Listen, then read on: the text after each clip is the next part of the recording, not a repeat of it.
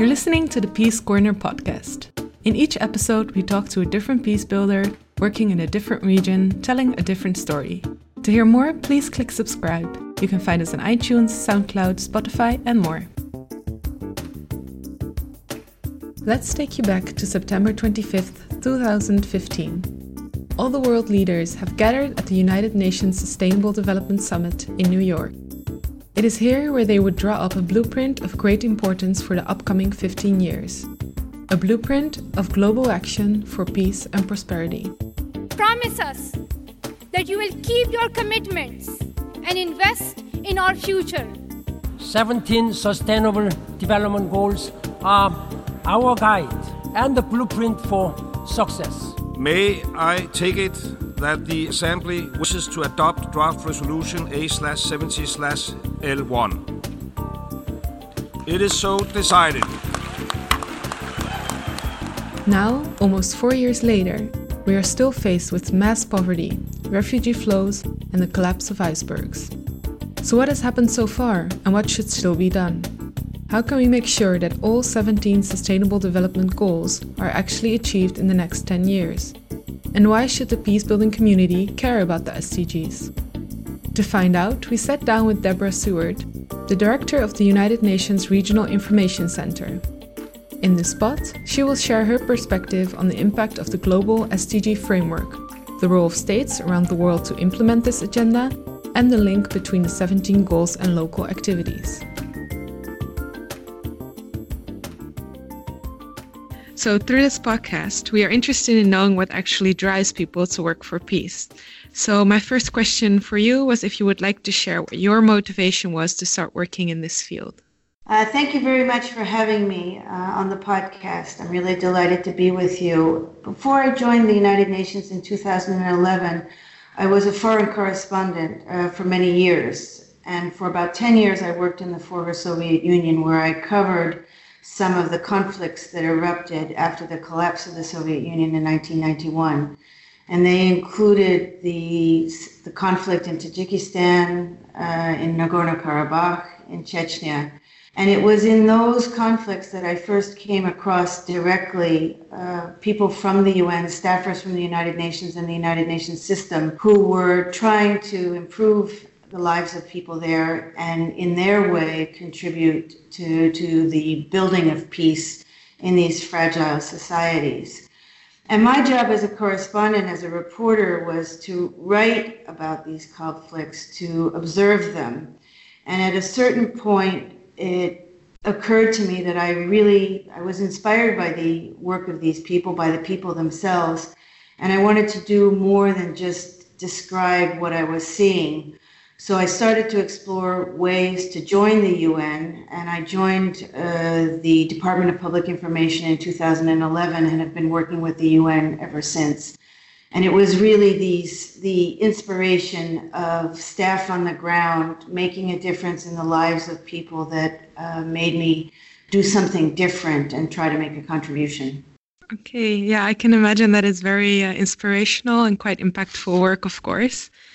Uh, so thank you for that. Um, and then for uh, on the UN website uh, on the Sustainable Development Goals, it states that in order to make the 2030 agenda a reality, broad ownership of the SDGs must translate into a strong commitment by all stakeholders to implement the global goals.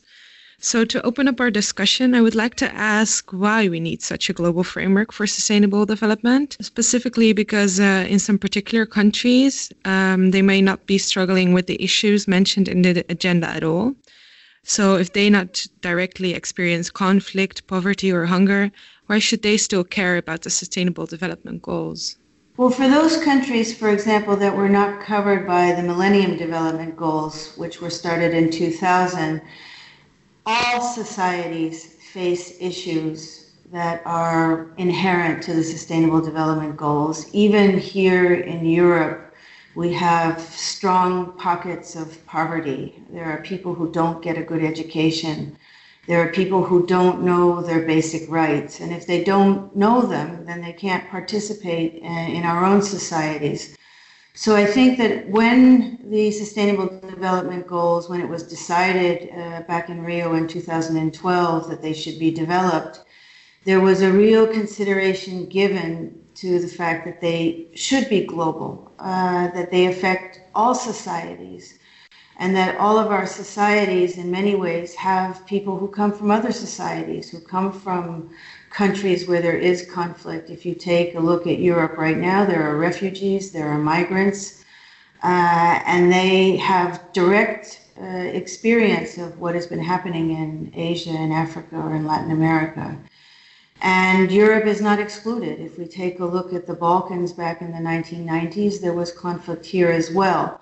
So when the SDGs Agenda 2030 came about, uh, there was among the member states that were doing the negotiation for the creation of the goals a look at how they were linked, how gender was linked to conflict, how education is linked to conflict, health, water, uh, all of these things are interlinked. And to put them together uh, in a way that it is the responsibility of all 7 billion people on the planet uh, to take charge or take responsibility for their implementation. And then perhaps uh, later on in our discussion or our conversation, we'll get into that.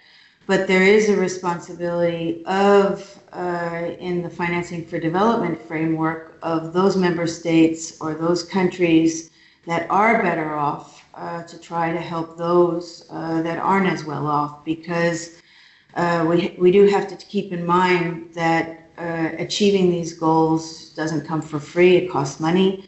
Uh, and we have to look uh, as well at the resource and the resource mobilization aspect of the implementation of Agenda 2030.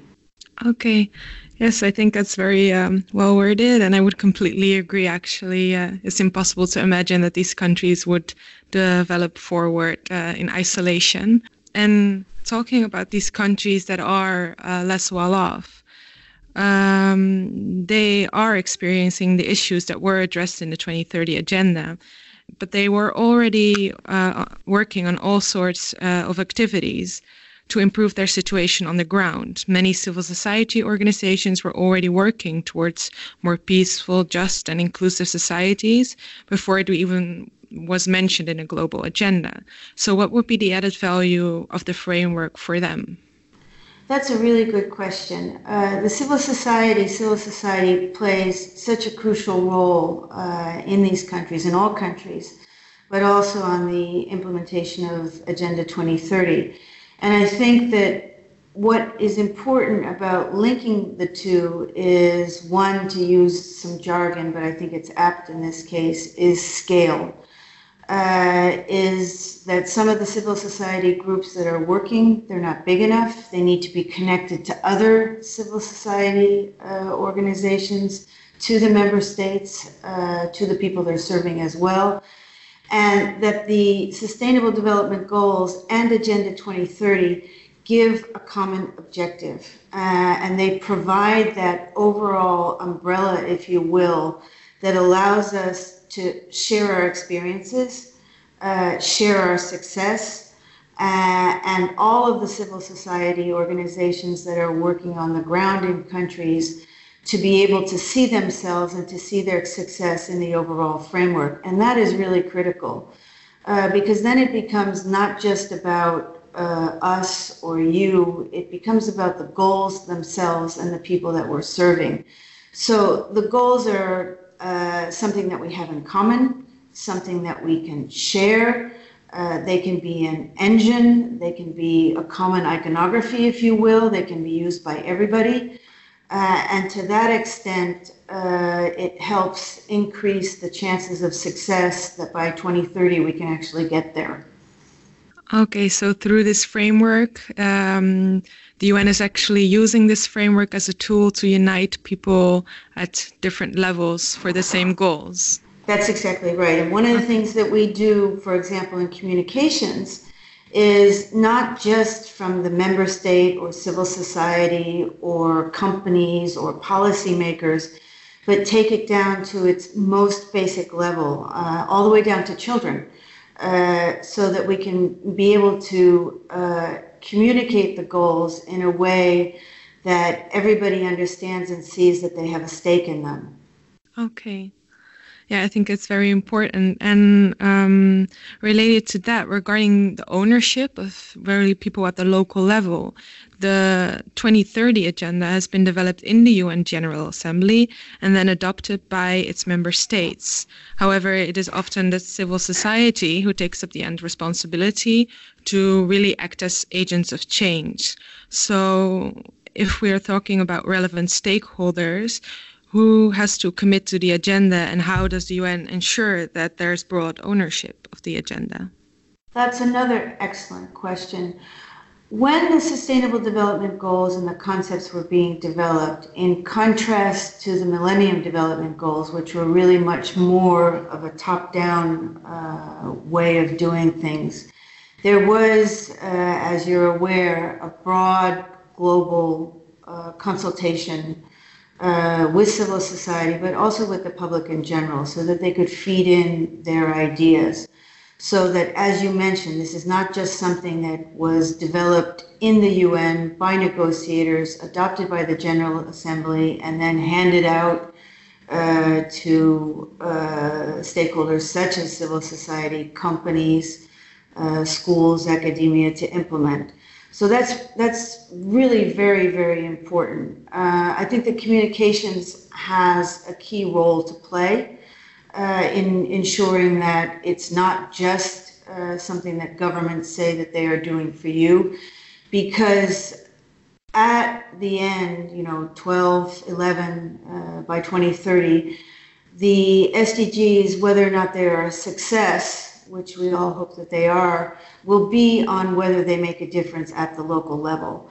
So that is really one of the challenge that challenges that all of us have is making sure that in our local communities, in our cities, in our counties, in our states, that people actually know about them so that they don't remain uh, at such a high level or only in the level of aspiration uh, that they don't really translate into the transformative action at the very local level that's required uh, in order to make them happen. And that is where the, the, the civil society and organizations like yourself uh, using the SDGs to help what you're doing uh, and in your communications to make sure that uh, all people see that they are for everybody and not just for somebody, for somebody else, if you will.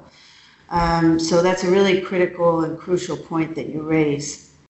Okay, so from the ground up, there should also be input into the global agenda to actually make it happen. Right, and that's where, and I think we we probably you'll probably get to that is that uh, when you have uh, the annual high-level political forum, which obviously is something that takes place at UN headquarters, that there is a place for the voices of the youth, of civil society, of companies uh, that are doing things to incorporate the goals and incorporate the agenda into their supply chains, into the way that they do business, uh, so that it is, uh, there are these uh, ways of making a contribution and making sure that the experiences uh, of civil society, of the population, of companies, academia, uh, is heard and recognized when the review uh, of the goals happens on an annual basis. Yes, actually, it perfectly connects to my next question because uh, in preparation of the review of SDG 16 during the upcoming high level political forum and the overall review uh, by the heads of state and government, our GPPAC managing advisor, Pascal Richard, published an article which re- reflected on the 2030 agenda thus far. And in this article, the potential of the SDGs was emphasized both as a reflection of the work of local peace building and conflict prevention organizations, but also as an opportunity to integrate their experience in contributing to more peaceful, just, and inclusive societies and sustainable development as a basis for broader SDG implementation. So he specifically noted that while many GPPAC members supported and acknowledged that everything they do contributes to the SDG implementation, that accepting that everything we do contributes to the SDGs without integrating no- knowledge gained at the local level into reviews at the UN leaves out an essential component for the meaningful implementation of the SDGs the conscious effort to implement the goals in an integrated manner, which is necessary to build peace. So, how does the UN actually ensure in practice that local experience are integrated in future broader SDG implementation? How does the UN collect experience of local communities and national initiatives? So there are a number of ways. That is, um, he's absolutely right, uh, and it is a complicated issue. But there are a number of ways that the UN uh, can bring in the experiences at the local level, at the regional level, and from all sorts of different actors.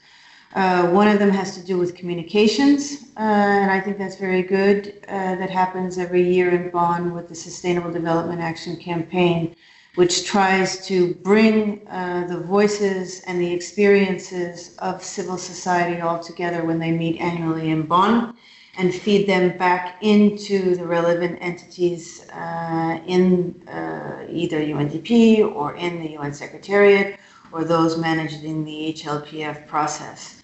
So that's one way that it's done. Uh, part of the UN reform, at least at the country level, that doesn't necessarily apply here in Western Europe, is to ensure that the resident coordinator system uh, and the implementation of the Sustainable Development Goals does, in fact, connect directly with the actors on the ground, the local actors who are working on implementation. And that reform uh, which started on the 1st of January this year, uh, it is a little bit earlier to a little bit early to be able to assess the impact, but it should make a difference in ensuring that the experiences and the successes uh, can be shared among countries uh, so that we aren't simply repeating uh, repeating and starting from scratch everywhere.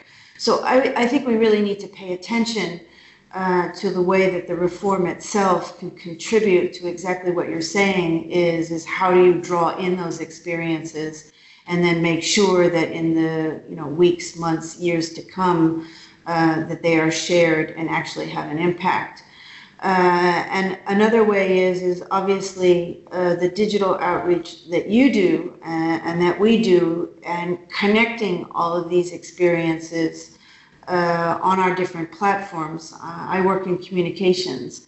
Uh, so it is very critical for us to be able to connect our experiences and share them so that people can actually see it.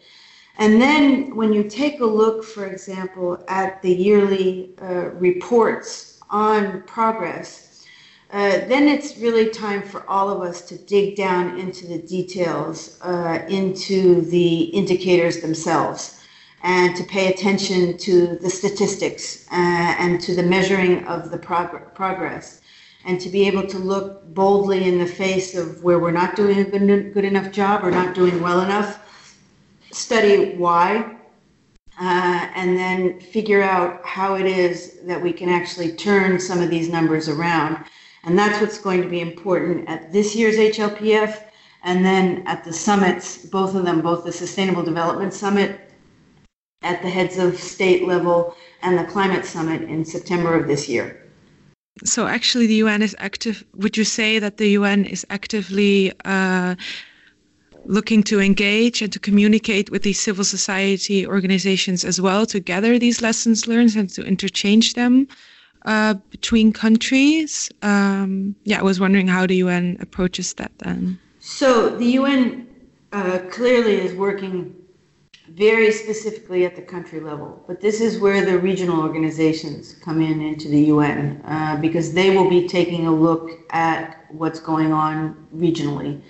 Uh, so that if in Africa or Latin America or Asia, wherever the uh, regional economic commissions are active, uh, that they're also engaged uh, with those uh, who are working on the ground so that we can draw them in. Organizations like yours are very important because you work closely in certain countries with um, on sustainability, particularly in the peace and prevention area.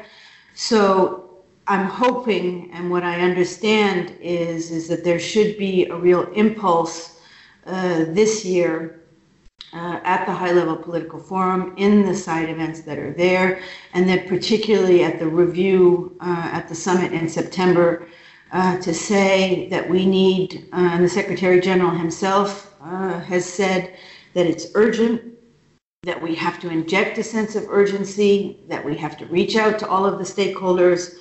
Uh, and that the repositioning of the UN development system to deliver uh, will be critical uh, in this aspect. Okay, I would completely agree that especially uh, network organizations are essential for creating uh, entry points to these global fora to to reflect and to uh, see what lessons are learned. Um, and um, in relation to the communication as well, I was wondering what approaches are used to raise more local awareness of the SDG 16 framework. So SDG 16 is one of the is is really very interesting, uh, and it's one that I am hoping uh, will get more attention paid to it, because the ones that we see, uh, you know, they're not one to 17, so 17 is not more important than one, and two is not more important than 16. Uh, but it is uh, the essential foundation uh, of or an essential building block, if you will, of the SDGs. I think in terms of communication, there's going to be a tremendous opportunity uh, in this year, but as we move into 2020, and that there will be a focus on Goal 16, uh, because that will be uh, the 75th anniversary of the founding of the United Nations, uh, and it will also be, and that includes the 75th anniversary uh, of the founding of the ICJ in The Hague. So we can anticipate, and I'm quite confident that this will be true, that there will be a, a special emphasis uh, on peace and security. That doesn't mean that human rights uh, and development are any less important, but uh, there will be attention paid to the reasons why in 1945 that the United Nations was founded, uh, and it was founded precisely uh, to be a forum and to bring about peace. So that I think is exciting, important, uh, and it is essential for those of us, including yourselves, to make sure uh, that we speak out and see and show how Goal 16 in particular is linked to the other ones. The important how Goal 16 is linked uh, to goal five on gender inequality and the, the role that women play in preventing uh, conflict, uh, in uh, ensuring that conflicts end, and then in the post-conflict phase. Uh, education, uh, health, water, all of these things. some of these conflicts are, as you know, fueled by some of the other goals, by uh, conflict over water or resources, water water resources or desertification, so that we make sure that we can show people that there really is a concrete, real link between 16 and the others, and how uh, in improving progress uh, on the others, uh, we enhance the chances for the achievement of Goal 16. Okay, yes, of course. I'm very uh, excited to hear that um, peace and security, and especially Goal 16, will be a huge priority in the coming year. Uh, but as you said, these goals are all interlinked, and this has been acknowledged by many civil society organizations, and it has also been experienced within the GPPAC network that multiple of these 17 goals are interlinked. Um, beyond Goal 17, multiple of the goals, such as Goal 5 on gender equality, as you mentioned, and Goal 13, for example, for climate actions, are together relevant for realizing these more peaceful societies in an inclusive, gender, and youth sensitive manner. So, how does the UN ensure that these interlinkages between the goals are acknowledged as the agenda is taken forward? That is a really good, know, and a hard question, I, and, I, and I thank you for it. Uh, I think that for the UN, uh, one of the things that's really important, particularly for the Secretary General, is that uh, implementing the Sustainable Development Goals starts with us. Uh, so if you take them separately, even though they're integrated, uh, you try to do things that are within the UN itself, whether it's gender equality, whether it's improving our workplace, you know, try to set an example in that way. But in terms of linking them, uh, our work in communications means that when we are doing events or when we are doing, for example, with civil society or panel discussions or whatever it is that we're doing when we're interacting with the public, we try not to do it with one partner alone, uh, is to actually show uh, that uh, we as the UN are working together as different entities. For example, WHO, uh, the World Health Organization, working together with the World Food Program, working together with FAO on a project, so that we show that the UN itself, in terms of the many organizations that we have or the entities that we have, aren't just focused on one single goal.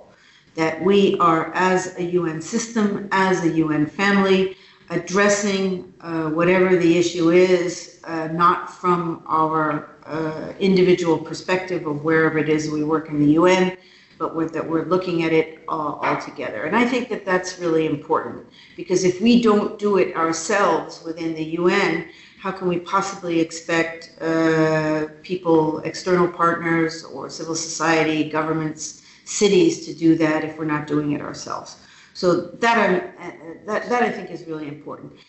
Secondly, I think what it is is that we have to show uh, uh, people how these things are interlinked. And there's there's a project, for example, that I think is a really good one um, that was taking place a couple of years ago in Armenia, where there were school kids uh, who wanted to go to school. There were meals that were being provided by WFP, uh, but they had to cross uh, a small. It wasn't even a river. It was more like a stream. They needed a bridge uh, so that was infrastructure. So there was a way that was found to build a bridge that would cross uh, this stream uh, so that the children could go to school, get an education, and actually get a meal at the same time. So that links at least three goals. So we have to be able to provide concrete examples uh, of how these goals are interlinked because otherwise it would remain, uh, you know, a theoretical exercise uh, that isn't going to be able to have an impact on the daily lives of people, which is exactly what we want to do. Okay, I think first of all that it's great that you're setting the example for yourselves as well. That this agenda should be broadly uh, integrated into everyday practices as well. For next year, the agenda will be celebrating its fifth anniversary already, meaning that we're one third on the way towards 2030. In reflection of the past few years, where do you believe progress on the agenda stands now? Have there been significant advancements? And are the achievement of the 17 goals still, is it still feasible? Well, first of all, I do think it's feasible. Uh, I think a lot more work has to be done. Uh, and we have to do a, uh, strengthen the measurement uh, so that we can show concrete results. And we also have to strengthen the communication of those results uh, and not get discouraged if they're not as strong or positive as we would like them to be. It is very encouraging that after four years, next year it'll be five years, uh, that we already have good understanding uh, and good visibility uh, for the goals. I was involved in the team that was working on uh, the final results for the Millennium and communicating the final results for the Millennium Development Goals. And when we look back at that, uh, it took almost two years after the, those Millennium Development Goals were adopted in 2000 for them to even become known globally. We're a long way, uh, a much stronger start on that but it is definitely uh, true uh, that in all countries uh, the progress uh, has not been as good as it should be, not as good as it could be, and that we must be invigorated and sit down, particularly this summer in July at the UN headquarters when we have the HLPF, and again in September, and say, these are the things that have worked. These are the things that are not working so well. So, what is it that we can do uh, to accelerate the implementation? And when we have that look, and how can we use the 75th anniversary of the United Nations to actually uh, step up uh, the in, uh, urgency and to increase the engagement uh, in the achievement of the goals? So I wouldn't say that it's uh, the best picture possible, but some of the things are very encouraging, even in Europe and it is incumbent upon each one of us to incorporate the goals into our daily lives uh, and to make sure that we can do and find the ways that we can do uh, to work together uh, to to step up the pace, if you will. Okay, and relating to that, are you also calling upon uh, states to take responsibility and invest more into achieving these goals? I think that that will be the message of the Secretary General uh, in September. We are seeing from civil society, we are seeing from young people, uh, and we've all seen that, particularly in the last couple of months in Europe. They are out there, they understand the goals, they understand the risks and the threats, and they believe that the member states, even if the goals are not mandatory, have made a commitment and that they expect the commitments that the states have made to be made, to be carried out. And I think these are messages that I know from my colleagues here in Brussels that we have transmitted uh, to UN, to our colleagues in UN headquarters, is that uh, we can sound the clarion bell, we can raise awareness, but the framework is there in terms of the Sustainable Development Goals. The same, the framework is there for the Paris Agreement. Uh, the framework is there for Addis Ababa and financing for development. It is incumbent on those who have been elected uh, by their citizens uh, to carry out their part of the responsibility and their part of the bargain as well. Yes, thank you. Um, I uh, hope that we can uh, that we can uh, see uh, this uh, develop uh, positively in the future, and that we that these states will take up this uh, responsibility uh, indeed that they have. Um, so I have two last questions for you to answer. Um, so for this season, we have added a couple of questions which will be asked each guest on our show in order to learn a bit more about the opinions and priorities of individual peace builders working in different areas of the world and how they compare. I would first like to ask what is something that you hope to see achieved in the world of peace building globally or locally within the next year? So, some of these conflicts are very long standing. Uh, if I go back to the ones that I know, uh, they're still here. Uh, for example, we still have a frozen conflict in Nagorno Karabakh. Uh, but we've seen this year uh, a really big step taken uh, in the conflict between Greece and the former Yugoslav Republic of Macedonia with the name change. That took a really long time, but that was really exciting. Uh, and it showed the commitment of a small group of UN staffers working on that issue with civil society, with the member states, and not giving up. So, if there were something personally that I would like to see, is that some of these conflicts uh, that in the grand scheme of things are not as big as some of the wars that we know are going on in the world, that there can be some progress made uh, in them to give people who have been living with decades of conflict uh, a chance uh, in the year and the years to come uh, to see some kind of uh, perspective, some kind of hope uh, that they too will be able to live in a peaceful society. I hope that people will be open to feel this hope indeed and um, be open to working uh, together positively to realize this uh, progress that you're talking about indeed. And then, as a last question, if you could debunk one myth or common misconception about peace building, what would it be? Well, I think that your organization does a really good job of it. I think it's really important for people to understand that peace doesn't come at the end of a conflict that the work for peace can be done and it has to be done every single day, even before conflicts break out. Uh, that is really critical because there is, uh, at least among some part of the population, that they think, okay, well, peace will come and we'll end the fighting and then we'll work on peace.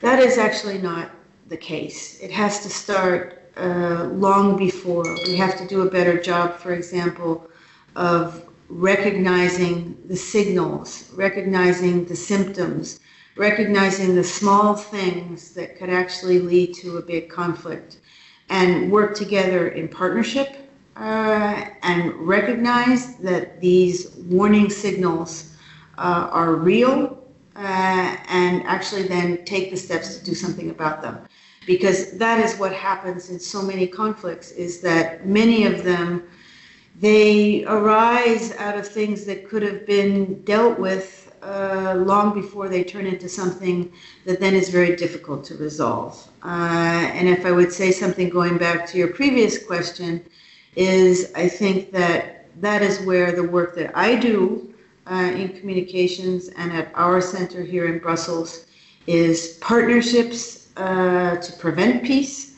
partnerships to recognize those things that could lead uh, to conflict because it is better for people, it's more cost effective, uh, it leads to a better outcome.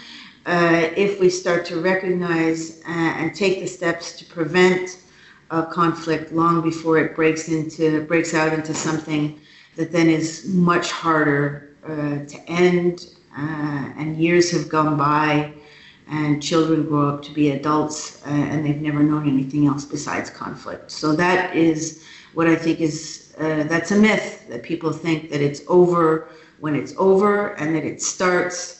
Uh, that the process of peace starts when a conflict ends. Yes, indeed. The work that you're doing is so important in communicating uh, on this issue. And indeed, once the conflict it's, uh, is erupted, it's already too late to act. So it's way better to be to act timely, to be preventive, and and act before the uh, conflict erupts. So I want to thank you so much for the work that you're doing, and of course for taking the time to do this interview uh, with me to have this conversation. So thank you so much. Thank you. It was a privilege, and I look forward to working with you and your colleagues in the future. Thank you so much. It would be great if we uh, could collaborate in the future indeed. Thanks for listening to the second season of the Peace Corner. If you're interested in hearing more from us in the next season, please click subscribe on iTunes, Spotify, SoundCloud, or wherever you might be listening. Thanks for joining us, and we'll see you soon.